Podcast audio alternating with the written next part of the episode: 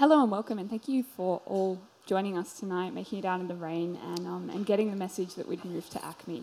Um, I'd like to thank Helen Simonson and everyone at ACMI um, for letting us come here at such late notice in the rain, taking us in from our, um, our pavilion in the park.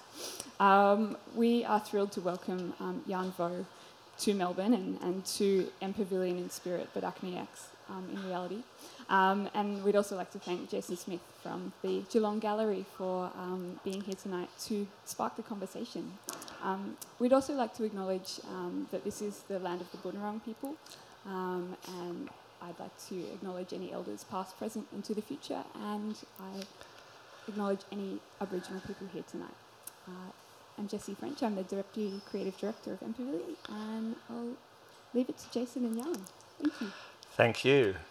Uh, Danh, welcome. It's so good to have you in Melbourne. I know you arrived today?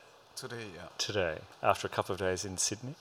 And thanks to M Pavilion particularly for the great privilege of this uh, opportunity to extend our interaction with your work. There are many people in the audience clearly who are fans and who have uh, seen your work, and particularly perhaps I hope many of us have seen uh, the Venice Biennale uh, work in 2015 in the Danish Pavilion and the uh, concurrent project at the Punta della Dogana, uh, Slip of the Tongue. So we'll get to the interconnection between those two projects, Mother Tongue in the Danish Pavilion and Slip of the Tongue in the Punta della Dogana. Uh, but by way of introduction, before I ask Danh to reflect initially on something of his uh, childhood in Copenhagen and the reason for being there, uh, and aspects of his biography before we talk about the work. And we're just talking, there are no visuals uh, this evening. Uh, I wouldn't mind just giving a brief bit of recent background. You've been in Mexico for the past two years after almost a decade living in Berlin.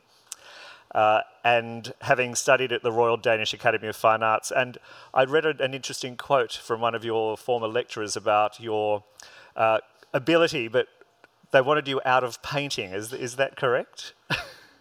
yeah, that's true. but that's a good thing. Um, you, have done such such different um, and more extensive work. But important to note that recent solo exhibitions at the uh, Musée Jumex in Mexico in 2014 and the Musée d'Art Moderne de la Ville de Paris in 2013 You've done a range of major projects in, in extraordinary institutions the Art Institute of Chicago, the Kunsthaus Bregenz, the Guggenheim, Kunsthalle Fridericianum, and the National Gallery of Denmark, of course. So we're delighted to have this opportunity to talk with you.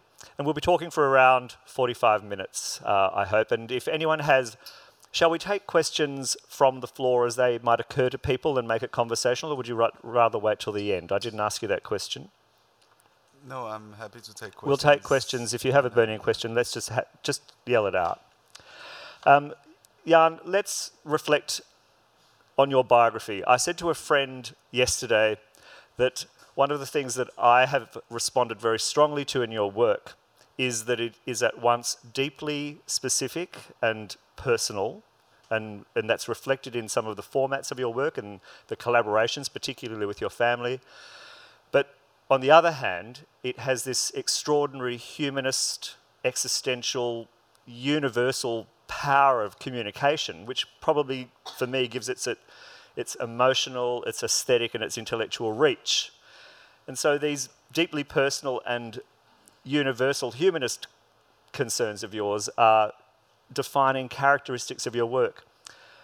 I read a wonderful quote from an interview with uh, Marlene Torp about your interest in and the beauty you find in cultures and lives that have to build up from ground zero. And in one sense, your family had to build up from ground zero when you left Vietnam. You were born in 1975, you left at the age of four.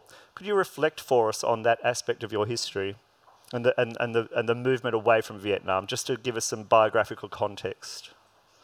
Yeah, um, so the wave of Vietnamese refugees after the American intervention was in 75 and 79 indirectly it's, it's and that, that's two different groups of refugees. The 75 was more the one that had like a very um, tight connection to the Americans. Um, and in 79 it was when Vietnam went to war, or there was a conflict between Cambodia and Vietnam, and the Chinese um, supported Cambodia, and Vietnam lost that war, and and that created like another like disaster in Vietnam, and and gave the second wave of Vietnamese refugees. Um, my family was a part of that in '79 and I went when I was four years old, so I actually don't have any memories of it. Um, I always say though that, and this is probably where I what I'm interested in when I talk about Ground Zero, because I think in my experience of it, which was a kind of um, um, the 79 refugees was more the low class refugees. And in my case it was there was like i never experienced any kind of i mean my parents never talked about the situation. I think it was psychological for them a kind of erasing the background because they could only afford to look forward and i think that was always the interesting point for me to refer back to my own history a kind of ground zero which i in today when I look at um, the mass immigration of uh, refugees, it is it is um, is it it's it's looking forward, and I think that's um, interesting starting point. I think the mistake in people when they have referred to my work as personal is that this is one part of it, mm. but the other part is that I think one of the most amazing cities that were built up was Chicago, and that was only possible because it burned down. Mm. And uh, I don't know if you know the story, but uh, Chicago is also called the donut. So you have all the industrial cities around that never really manage it. So the only thriving city is Chicago. And the only way they could do that was that there was a very bright urban planner that uh, knew that if you wanted like to keep people in in the city, you needed like a clean coastline. And Chicago, like the other industrial cities, were built in late 19th century, and um, they just basically had all the factories along Lake Mi- Michigan, mm. and they dumped like all the shit in the lake, so it was really polluted. So when Chicago burned down, the, the urban planner thought, okay, you need to clean up the coastline. So what you needed to do was that you had to move the industries another place where there would be water, and they moved it to the river. But of course, the problem is that it's a part of Mississippi, so the drain would go back to to um, Lake Michigan so that they had to solve. And what they did was basically to reverse the flow of the river, which is mm. just a fantastic thing.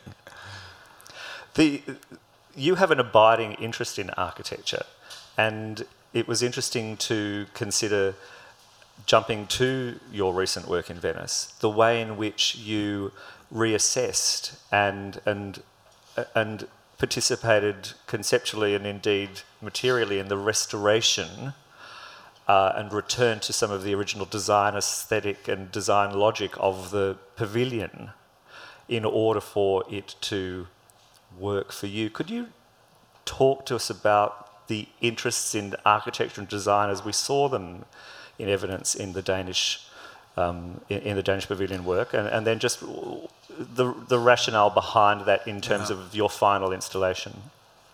Um, it, it was a very simple. Uh, I mean, I think the reflection behind it was really my own doubt of national representation. And I've seen too many national representation where it gears up to this you know, you build like extra space or you make the roof into extra room. Mm. And uh, and when I looked into the pavilion, that was very site specific, and I was really interested. And I think also there was another thing which really irritated me: the way that the biennial uh, extended its, um, you know, the opening, like uh, the month of openings. Mm. You know, in the beginning it was like two months, like from June to August. Summer only. Summer, yeah. And now it's like from what May till November. November. Yeah. And uh, we know the reason, and and I was just it, it really you know like it it for me it was strange because when I looked into the pavilion, it was really built it to last only for the summer months. Because of the light, because of the use of natural light. That's yeah, right. and I really love natural light for exhibitions. It it really gives life to sculptures. So I wanted somehow to to keep that, and then avoid like the problems of of uh, the pavilion had to be open in November, which of course would cause problems that that there wouldn't be enough light because one of the decisions I would make was to take all out all artificial lights because the when you have built an architecture f- to not have artificial light, then it it's a very big problem to try Mm. to add artificial lights in. So it was in that way very practical. And then you reduced the opening hours of the installation as the light began to fade. Is that correct? Yeah. It's a beautiful conceptual exercise to limit access but to all the daylight these, hours. all these details Yeah. is a part of creating like a sculpture, I would say. a, a holistic a holistic enterprise. That's exactly what you created. The sparsity of the objects in the space was a particularly startling and very beautiful encounter. One of the things I'd like to talk about is the connection between two things. One, the title of your exhibition in Venice, Mother Tongue, suggesting a native uh, tongue, a native language, and I know you've questioned the uh, reality and validity of the term native before. And then slip of the tongue, uh, the, the group show, we'll, we'll come to that, and I'd, I'd just to reflect on those two, two terms in relation to language. But one of the things that was most startling about Mother Tongue was the press release le- lent out by, sent out by the Danish Foundation for the Arts, which was basically a, a record of the dialogue of the demon that uh, has taken over Regan in The Exorcist, and it's possibly the most difficult, confronting for the night for 1973 dialogue of any film, and remains very confronting in dialogue, for, particularly because of the, the religious references. And you you titled several works very provocatively, one might argue, after some of the more very difficult terms. Can you reflect on the use of terms and that particular text from The Exorcist, the nature of the demon, the demonization of people? What was, what was the rationale behind that particular reference?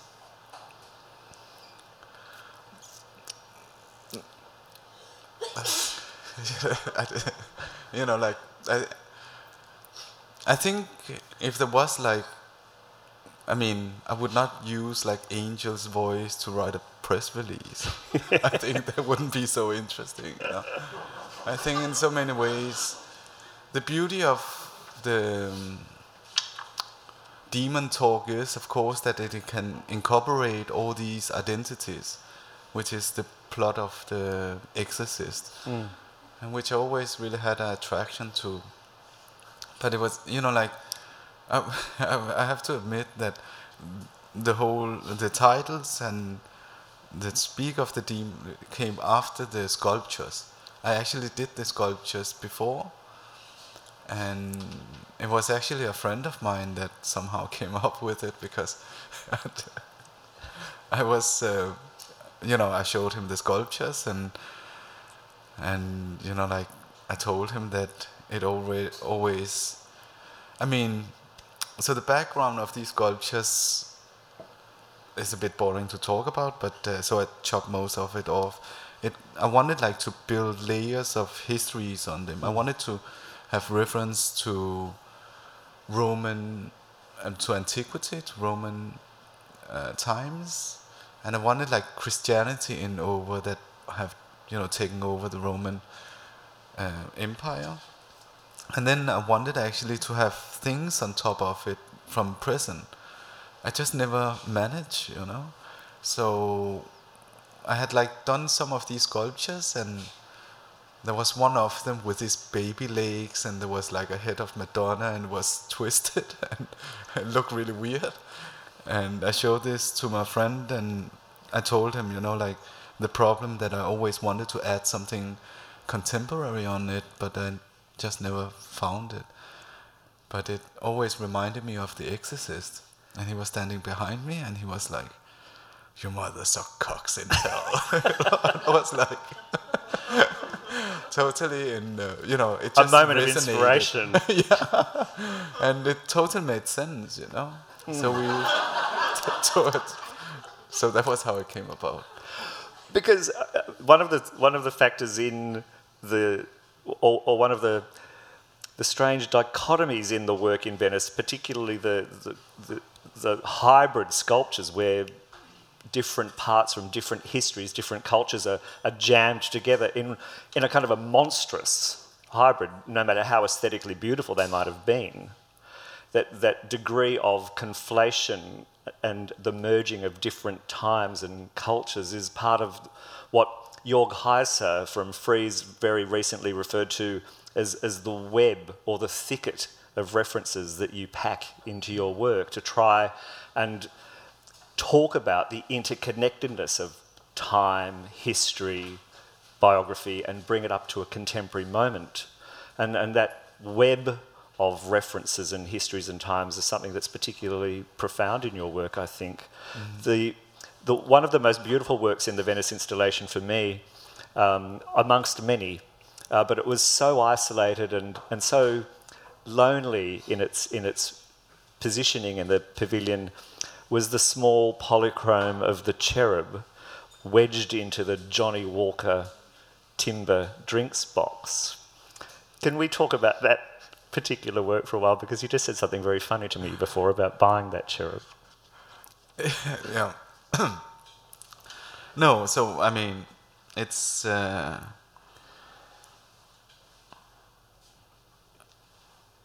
I love. I mean, my love of design is. You know, like I, I love Billy, the Billy shelves, IKEA. Mm-hmm. Like the whole idea of measurement as a part of shipment strategies for containers. And the one that was before that was actually Johnnie Walker. It was uh, the first one that invented like square bottles in order for lower the um, um, shipment. That's right. You could get more shipment. bottles into a box. Of course, yeah. yeah. And then on top of it, they invented like this label on the bottle that would go across, like on both sides. Uh, I mean, it's really smart these kind of things. So I always see the like, especially the box sculptures. I see them very, you know, it's like my art historical references mm. to conceptualism, minimalism, and even, you know, uh, Christianity, and it's all just like compressed into this thing, you know. And um, well, that's the power of your work. within two distinct objects from across time, from across culture, from across rationales, they they have this incredibly multi-layered approach. And we could certainly sit here and con- unpack every conceptual layer to your work, which would, which would be meaningless in a way because your work ranges from the deeply political to the uh, poetic in the, in the way in which the, the mash-up of references creates these very new, beautiful wholes. And um, I suppose one of the things that I wanted to talk about in relation to the references to various cultures and histories is the term mother tongue. Um, and and then to relate that back to Slip of the Tongue. And we'll talk about some of the content of that exhibition in a moment because for people who saw it, it was the most marvellous assembly of contemporary artists and some historical art, artifacts and documents. But can you talk about mother tongue and language and, and the reasoning behind that particular Yeah. use of the term? You know, like um, I think we have to talk about those two titles at the same Mm, time. we do. because um, Slip of the Tongue was um, taken from an artwork of Nairy Baghramian, and it has a total another, you know, reference point. And um, you know, I was working on Slip of the Tongue first as one exhibition, and then actually the title Mother Tongue came afterwards. And I, at a certain point, I I mean, I knew from the very beginning that I didn't want the two exhibitions to have like a. I mean, of course, there would always be a relationship, but that I wouldn't respect it. Um, so,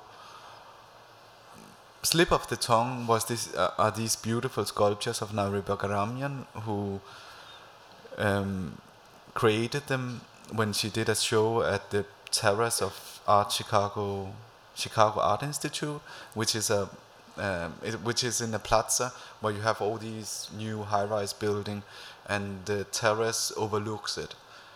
And uh, she did like the, then these beautiful sculpture called uh, "Slip of the Tongue," but all the sculptures was made um, in reference to penises after ejaculation, and then she titled the work "Slip of the Tongue."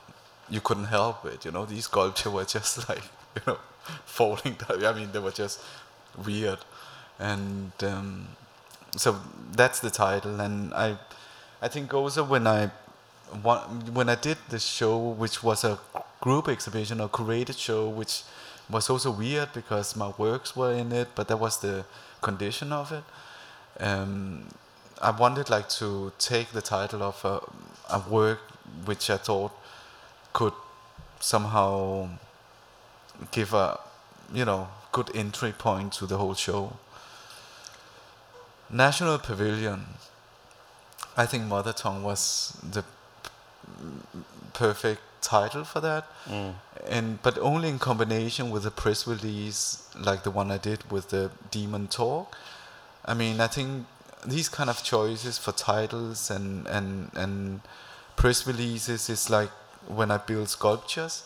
I it's a very simple trick actually. It's um, it's I really believe in in contradictions and I embrace contradictions. I think that's really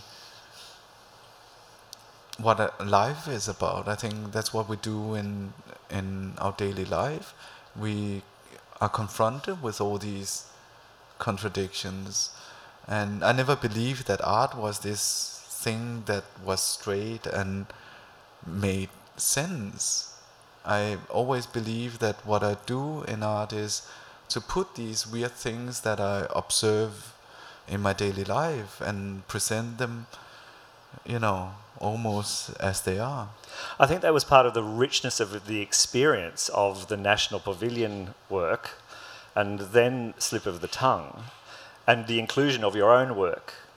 Uh, uh, it, it goes to the merging of artistic practice and curatorial practice and, and the conflation of artist and curator or curator as artist. And it, it gave us a different sense of how you think in relation to the art of your peers or art historical ancestors, not just in terms of exhibition making and your refined sense of arrangement, because let's face it, exhibition making is about the arrangement of the object in space in which you excel for a whole range of very powerful ends. But how did you how did that work for you, that, that slip between artist and curator in those two projects? Um, I I invited most of the living artists to participate. I'm, I'm, they all were there, and we discussed back and forth the placement of the work. And all artists are manipulative. So you know, we all have done like a lot of group exhibitions and know how to create space for the work. But I think it, you know, like uh, things just have to make sense, you know, Yeah. and and uh, Did you look, did you work with particular? um, There was one thing that struck me, and it, it probably struck most Australians because it's notorious in this country. And almost two decades ago now, it seems hard to believe, we had uh, a notorious instance of the closure of an exhibition because of an attack on an Andre Serrano rendition of Piss Christ, which you retrieved, or didn't retrieve that particular work, but it- seeing that included in your show reminded me of the range and complex responses to that work when it was shown here in 1997. And could, could you reflect on your use of some of the, of that work particularly, and, and why there were there were a number of uh, very overt Christian references in throughout the show. Yeah. I mean, you know, like there, w- I- think Piss Christ, and I think certain works of Andre Serrano is just. I mean, they were very big reference point to me, not only of because of the iconography of it, but one thing that people, I mean, you know, we forget a lot. So one thing that people don't see in his work is actually what I find really important is that when he created these works, they were like living in. I mean, you know, he, he came from very poor background, hmm. and he was really one of the one of the artists in the 90s from East Village who live in totally poverty and believe that you had to, you know, that you shouldn't put yourself in a box or you shouldn't let people put yourself in the box because that's what happens when you're foreigner, when you are. I mean, I always compare him with Felix Gonzalez Torres, who always did, he would had the same strategy that you had to use a form that disguise itself to be inserted as a virus into the system. Hmm. And that was what Andre Serrano did too. One doesn't, I mean, it's not many people that knows that all these photographs, like Piss Christ, Black Madonna, Blood, whatever, they were made in a one small apartment in a small aquarium. That was his studio. And he would buy blood or he would buy or he would pee in it or whatever and mm. then buy these souvenirs and plump them in and take these photos. His studio was not bigger than an aquarium. Well, Piss Christ was his. I had dinner with him, and it was his urine, and he had to drink. He, he said he was sick to death of orange juice because it was just a big deal. Because, but he had to make it, and, Yeah. and that was the only way he could make it. And that that's the piece in itself. But uh, it was like these artists in, at that time, Tim Rollins too, and KOS, who really believe. And I think all these artists was such a important um, influence for me. This idea that you shouldn't let people place you in the corner. And and th- that's clearly been a, a, a motivating factor in your own practice and your free range across so many art historical and design references in your work. I mean, can we talk for a moment about a work that has a very specific reference, We the People, which has been much written about, which is your one to one casting of the Statue of Liberty in around, what, 300 pieces? Dispersed. Can you talk about that work? Yeah, because it's actually an extension of, uh, you know, what I just said about Andre Serrano. Because it, you know, like I had, you know, like uh, it was, I think in 2010 or something, and I had like done some notable shows, and you know, there was text written about my work, and and there was this framing that started to happen. Things like you know i did i was that it was my work was you know, private, uh, or it took departure point from my private life, and that I were able to deal with these empty spaces and you know that kind of stuff. And I was invited by Rein Wolfs, a curator, direct, the director of Fridericianum, which is in Kassel where Documenta is. So it's like this, the big space. And he was the one that um, told me usually they would do three solo exhibition at the same time, but I was so you know have seen exhibitions of mine where I was good in dealing with big spaces without filling it up, and these are the categorization categorize, categorization that you that people starts to put you in. You know, a friend of mine always told me that you know, I never came out of the closet in order to be put in a box. And I think that's very true, you know. So I had like this, uh, also a childish thing where I thought, okay, then I should really fill that museum up with something, you know. And um, and it was a way of breaking out of this image that people were that started to happen around me. And Did it result, however, in overtly political texts around the use of that iconic form and its fragmentation? No, because you know, publicly I could say outrageous things. You know, sometimes I would say, you know, like that I prostituted the liberty. You know, and people still would refer to it as my background as immigrant and whatever. so I was just like, I, I thought, okay, I'm not gonna go there anymore. You know, it doesn't matter what you say because it, you know, people have a certain image of things.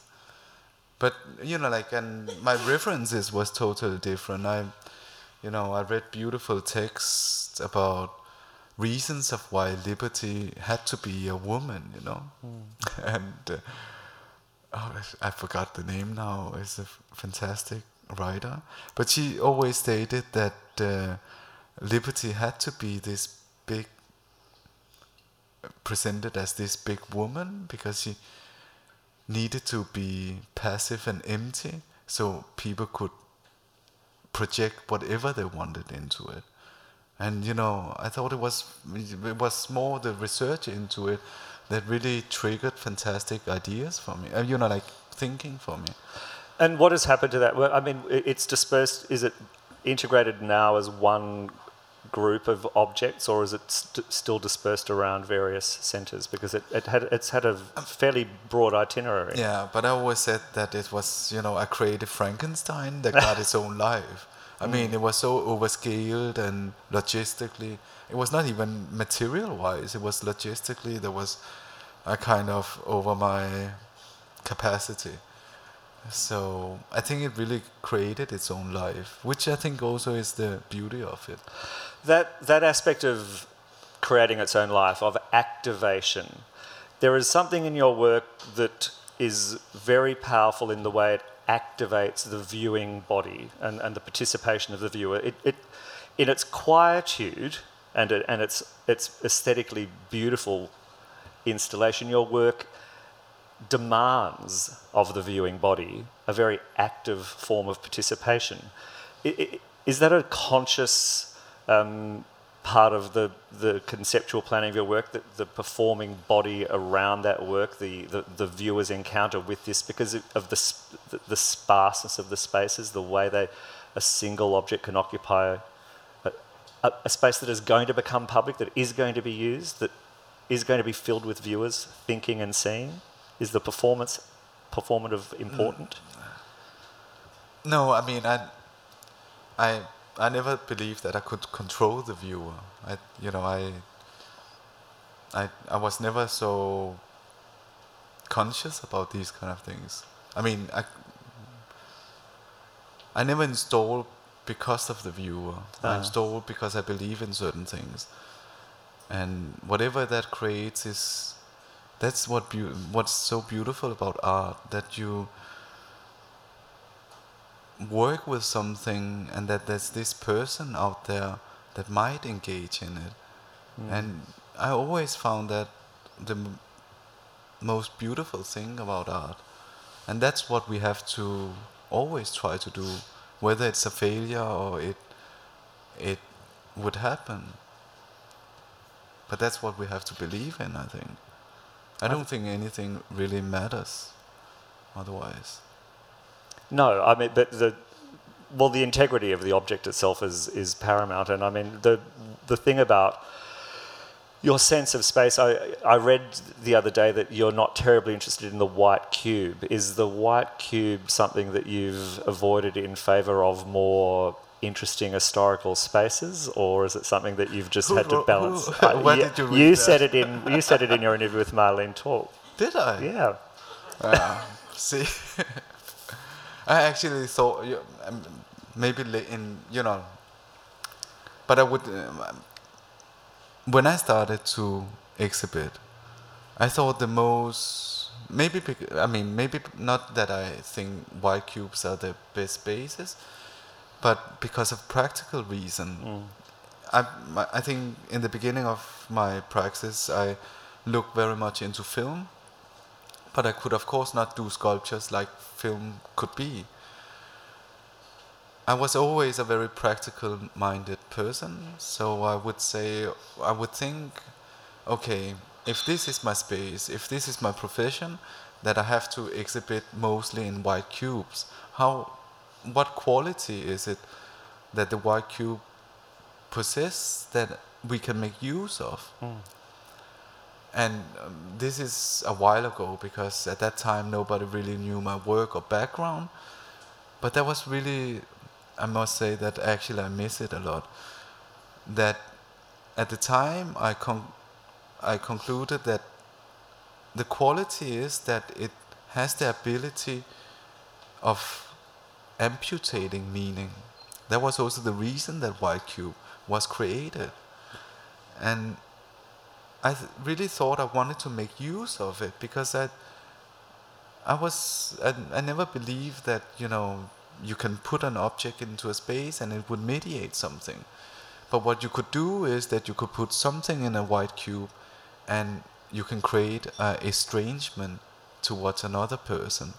And at that time, I really believed that that was the perfect communication, the estrangement between you and the viewer, because I thought there was such much, there was this beautiful reflection of of society in so many ways. So that the relationship is only between the object and the viewer. The artist is retreated to the background in a way. No, I mean, I, I really believe that the work that I was working with had a certain meaning. Hmm. But that, of course, was all these, you know, that there wasn't, that there wasn't, I mean, that there wasn't a bridge to commun- communicate it because there's all the differences hmm. in between.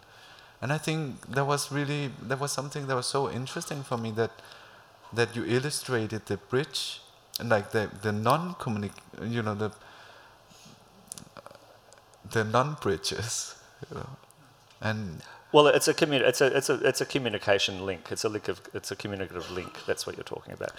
We can move on to another communicative link, and that is the one that you have with your father and his participation in your work, which I find intriguing and quite mm. beautifully wrought in a number of different ways, particularly in your use of and homage to his marvelous calligraphy skills and the again the use of documents and historical records in your work as poetic signs of sometimes troubled times.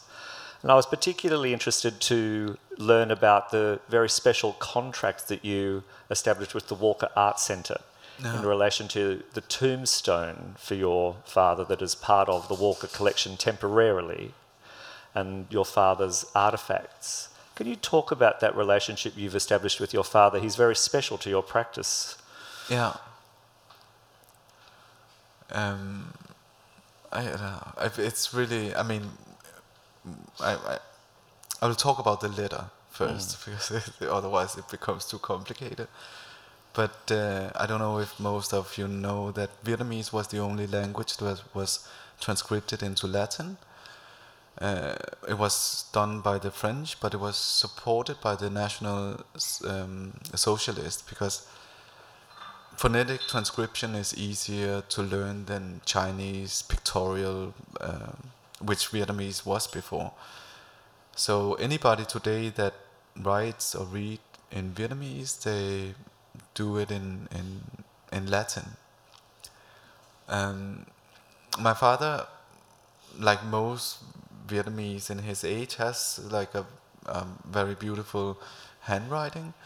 But of course, when he came to Denmark, since he didn't, I mean, he didn't speak French or English, and he barely learned Danish, so he never really used like his handwriting.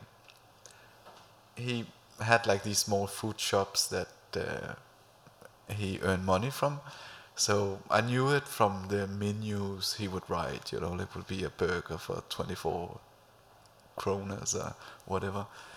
Um, that's one thing. When I was in residency in Paris, I learned more into the history of the Catholic missionaries that went to Vietnam in and in Korea and China in 19th century. Um, and most of them before Vietnam was colonized got executed in a period where it was not allowed to um, do missionary work in Vietnam.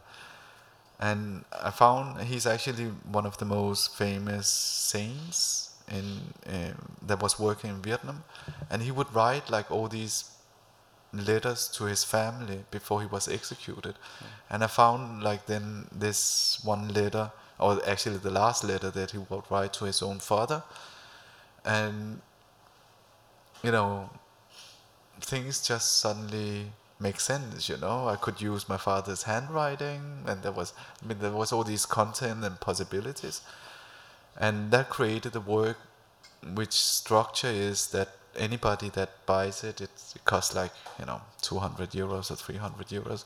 Then I send him 100 euro, and uh, he just sits at home and writes it. You know.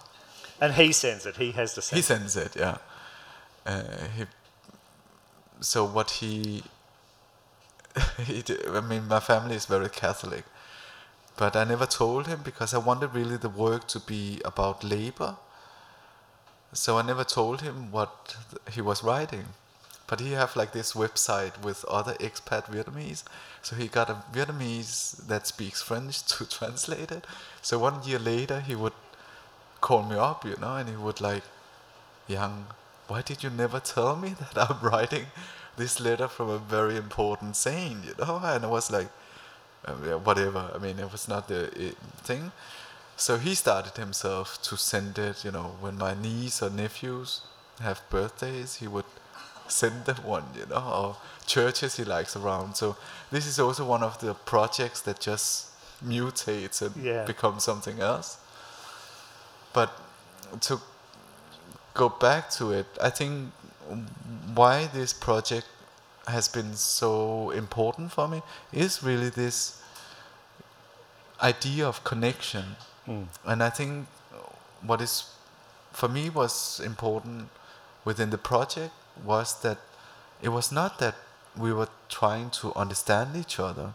It was, and that was why I wanted to emphasize on the labor within the work that it, it is through labor that we are connected, and whatever mm. else comes along, that's the, that's what is a part of the project. But it was not that he understood it, or I mean, you know, even that he understood he was writing this Catholic missionary letter. It, we can only engage with our own references, but it's connected through labor. And I thought that was such a I mean, that's really what I want to make art for. Uh, there's a very beautiful conundrum in that detachment because your work is so much about interconnectedness. And, and that's why several writers have talked about this marvelous web of ideas and references that construct me, the me that is you, and by extension, the we that is us. And, and it's this the me to we which is very important. um, in our understanding of your motivations and the, and the power of your work. I haven't got a watch on, so I've got no idea of the time. But does anyone have? We might just suggest if there are any questions. Does anyone have a yes?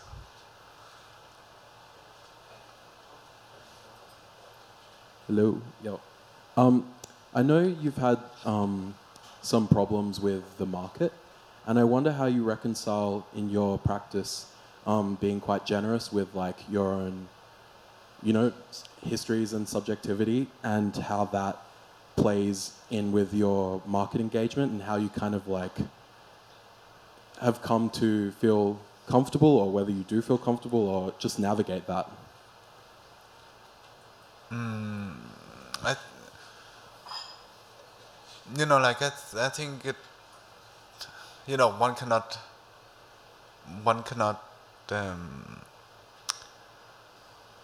the crazy part of an artist's uh, career, in certain cases, is that you can go and you starve. You know, that you basically don't earn any kind of money, and then suddenly you deal sometime some situations for certain artists that you deal with some of the most crazy economies, and if you survive that, it you know it's it's it's it's a kind of crazy thing. The distance, like the distance. I um, I have had a lot of friends that didn't want to deal with economy. I always believe that that's a trap in itself. I think if you're not aware of it, somebody controls it, and um, I think that's a choice one have to make when you if you sit in the situation. But it's not something you can calculate. I think, although I know certain of my colleagues' ambitions, but uh, I don't think I think that's out of your control.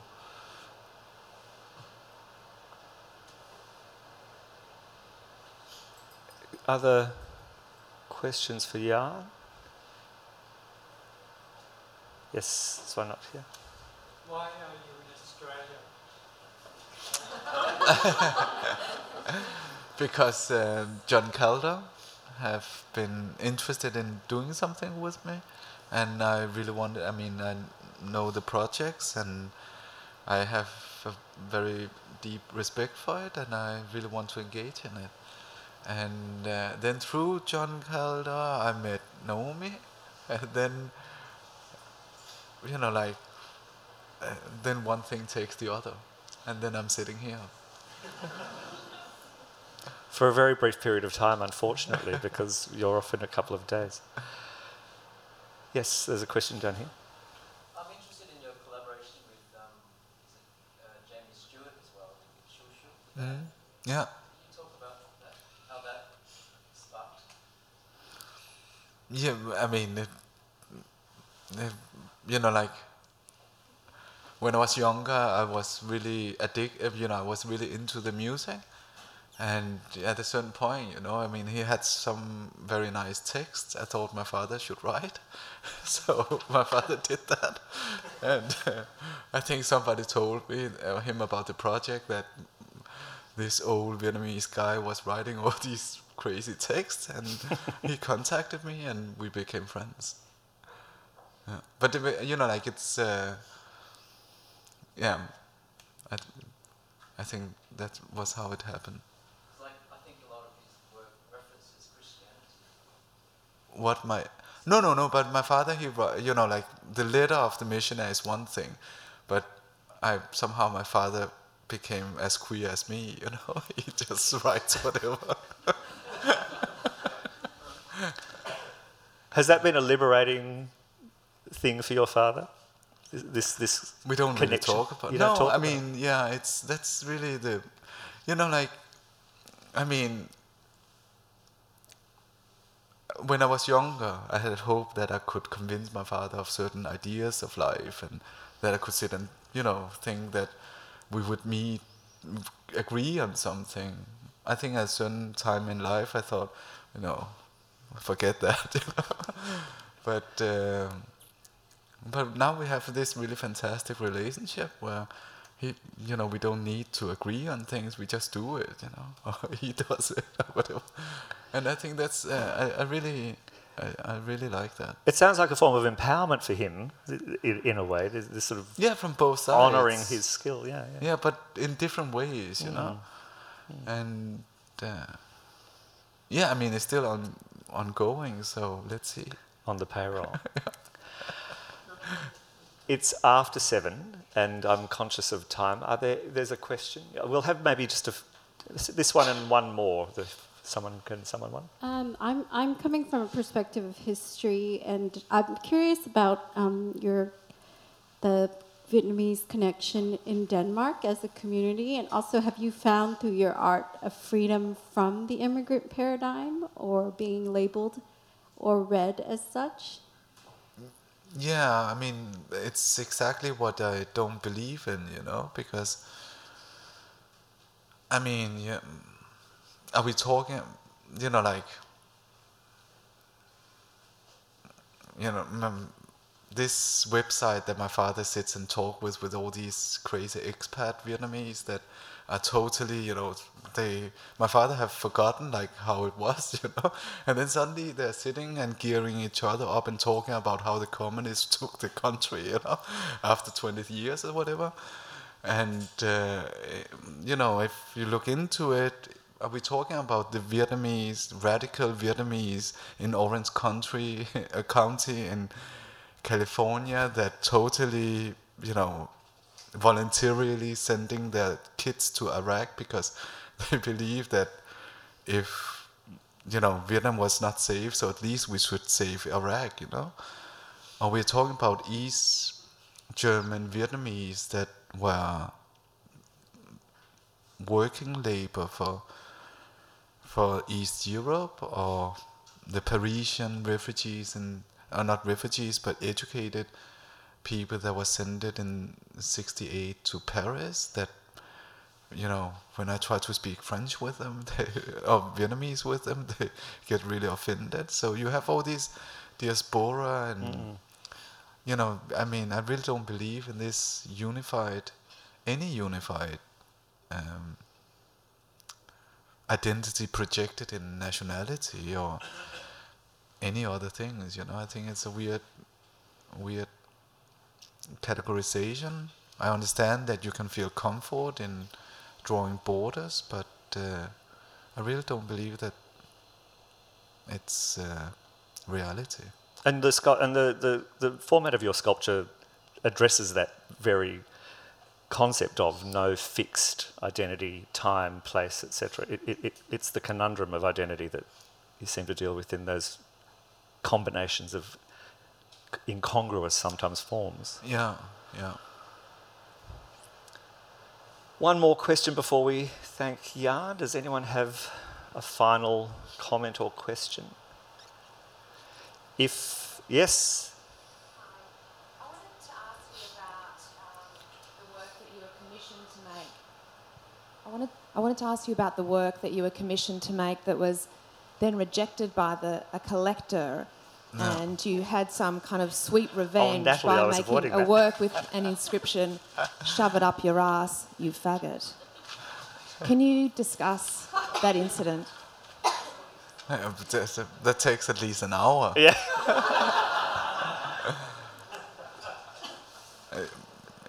I've got the summary here, but uh, No, I mean, you know, that was one of the things. I mean, it was terrible to uh, to be dragged into. It was, you know, like he thinks that I agreed on making an installation. I believe that I came to visit a museum and were thinking of making something, and then you get dragged into a lawsuit and it was just a waste of money and time. But I, you know, like, I mean, yeah, it's it's um, it was, I learned from it, and I what I can say is actually I, I what I I regret it a bit, like uh, that I didn't go full on with it. There was like when that happened, and I sent this proposal out because I was so. I mean, it had lasted a year, and you know, I had to go to shitty Holland in court cases with their shitty law system, and I was so tired of it, so I thought, okay, if he really wanted a work, I will send him one, you know, and that was the proposal. And uh, there was this guy, a friend of a friend, who, um, I mean, I think he was one of the person of C&A, like this big retail company thing, but he had experience like to have his whole family sued so and he was fighting it. So he really hated like the Dutch system too because his company was in. I mean, I, I have no clue. I mean, at five countries or whatever. So he fought like this lawsuit in five countries, and he called me and he was like, uh, "Young, are you aware that you are having gold in your hands?" You know, and I had no idea of what he was talking about. Um, I was just like so uh, tired of it all and whatever. So when I proposed this and we went to appeal, the collector basically just withdraw like the whole case, and that was it. You know, total waste of time and space. Alex, I mean, let me just finish this off. Alexander meant that, you know, because what was crazy was that, of course, the judge had in first instance determined that I actually was in a contractual, um, uh, verbal contractual obligation to give like uh, to create a work without any kind of clarification of what condition that should be. So Alexander was actually trying to get me to create a work because I mean in initially the possibility would be that either the collector had to accept to get the work and pay me the money or he would determine that the work that I've created was not a work of art. Mm. So suddenly the the the law had to sit with the problem, you know. And I regret to this day that I didn't continue with that to see what would have happened because that would really have created like a precedence, a cra- you know, um, interesting precedence of how lawmaking could interfere with the art. Well, Danh, thank you for what you do to redefine the work of art. Thank you for your time. It is so good to have you here, and it's been such a privilege. I, like so many people, I just loved my experience in, in Venice in 2015. Um, thank you so much. We look forward to what might eventuate in your Kaldor project. Uh, please join me in warmly thanking Danh.